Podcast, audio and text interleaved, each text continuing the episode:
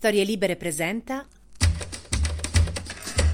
ventisei ottobre duemilaventitré, io sono Alessandro Luna e queste sono le notizie del giorno. Ieri il premier israeliano Netanyahu ha parlato al suo popolo per giustificare il fatto che aveva promesso questa invasione che sarebbe successa subito, invece stiamo ancora qua, viva Dio, ma non per molto, ad aspettare che invada Gaza, perché ho detto, vi giuro, nei prossimi giorni assolutamente, che questi giorni ci ho avuto dei casini, con madre non stava bene, casino. Praticamente Netanyahu ha dato le stesse risposte che do io quando a Natale mi chiedono, ma sta laurea? Oh, ma perché Netanyahu sta ri- ritardando questa invasione? Innanzitutto c'è il Biden che chiede di rinviarla, perché vuole prepararsi nel caso eh, l'Iran dovesse essere coinvolto nel conflitto. Cioè, se Israele entra a Gaza e l'Iran attacca Israele e le postazioni americane, Biden vorrebbe che quando l'attacca non lo trova seduto sulla tazza del cesso, ma armato fino ai denti. Però Netanyahu deve affrontare dei generali dell'esercito che invece, insomma, non hanno tanta voglia di aspettare. Generali che, eh, cioè, in risposta agli attacchi di Hamas del sette ottobre avrebbero attaccato e invaso Gaza il sei ottobre. Ci sono dei generali dell'esercito israeliano per cui invadere Gaza è come conquistare il mondo per il mignolo col prof. In tutto questo Biden ieri ha detto una cosa molto importante, perché vi ricordate la polemica che c'è stata ieri con Israele che attaccava il segretario generale delle Nazioni Unite Guterres, perché aveva detto che Hamas non era venuta sbucata fuori dal nulla e ci sono stati cinquantasei anni di occupazione soffocante del popolo palestinese e ci sono ancora violenze in Cisgiordania? Ecco, allora Israele si era tutta incazzata perché diciamo che è un po', insomma, ipersensibile su queste cose, cioè, in confronto la mia ragazza accetta di buon grado le critiche. Ecco, ieri pure Biden ha detto che eh, bisogna, insomma, mettere fine alle violenze dei coloni israeliani contro i palestinesi in Cisgiordania. Ah, quindi non se le eravamo inventati noi, esistono, bene. Nel frattempo Macron è in Egitto e eh, ha fatto arrivare una nave con aiuti alla striscia di Gaza, che però non è ancora entrata, nel tentativo di liberare gli ostaggi francesi. Anche se, considerando quanto sono simpatici immediatamente i francesi, secondo me basta aspettare due o tre giorni e te li danno indietro loro. Che Herzog ha un ottimo rapporto con gli amici francesi, vive la Francia. Soprattutto so che non sono permalosi, quindi, cioè, in confronto a Israele non di sicuro.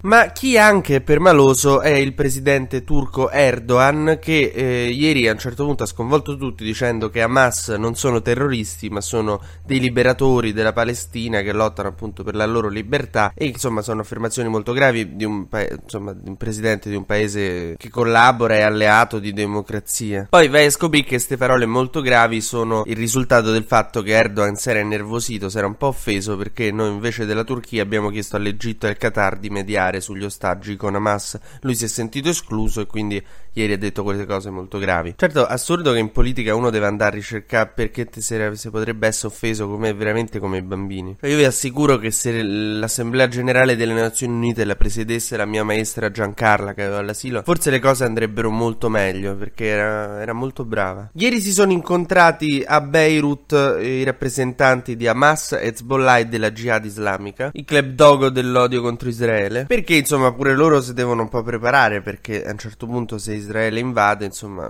sarà il caso di, dal punto di vista loro, intervenire purtroppo. Certamente Hezbollah dal Libano qualcosa potrebbe farla, quindi bisognerà guardare a nord di Israele. La Jihad islamica e Hamas stanno dentro Gaza e dovranno rispondere, e sto conflitto si allargherà come la cintura a Natale.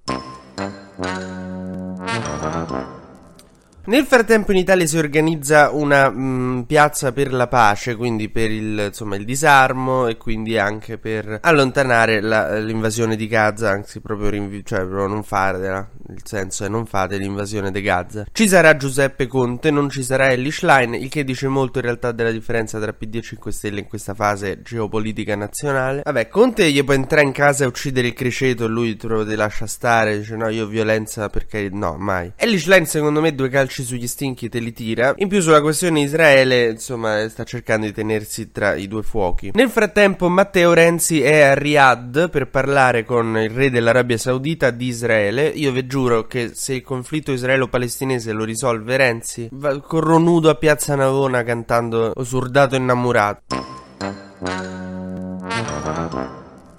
Nel frattempo io non vorrei essere nei panni di chi eh, in questi giorni ha dovuto incrociare Giorgia Meloni, che io adesso non so come stanno davvero le cose, però da tutto quello che vediamo sta facendo senza pietà le cose proprio. Salvini voleva quota cento, è arrivata a presa la manovra riscritta, gli ha allevato quota cento. Voleva delle cose sulle pensioni, gliel'ha segate tutte. Pichetto Fratin voleva fare una legge, gliel'ha segata. Forza Italia aveva nominato Giuliano Amato alla commissione per l'intelligenza artificiale, ha preso quello che aveva fatto sta nome e ha detto che cazzo hai fatto. Cioè io non so, non lavoro a Palazzo Chigi, ma immagino che questi siano giorni di sguardi bassi, vai dritto, non, guard- non alzare lo sguardo, non incrociare lo sguardo di Meloni. Cioè tipo Medusa che se la sguardi ti pietrifica. Ecco, sulla scia di questa notizia, eh, ieri è stata una grande notizia il fatto che Gianbruno si fosse tagliato i capelli, si è tagliato i capelli da un barbiere e i giornali hanno fatto a gara a intervistare questo barbiere. E mentre Antonio Ricci di Striscia continua a dire no, da noi non c'è stato nessun dossieraggio. In tutto questo l'Unione Europea chiede a Meloni di approvare sto cavolo de M E S, che ormai, insomma, per invii che abbiamo fatto è tipo la nostra invasione della striscia di Gaza, il M E S. T G Luna torna domani mattina, sempre tra le dodici e le tredici, su storie libere punto effe emme.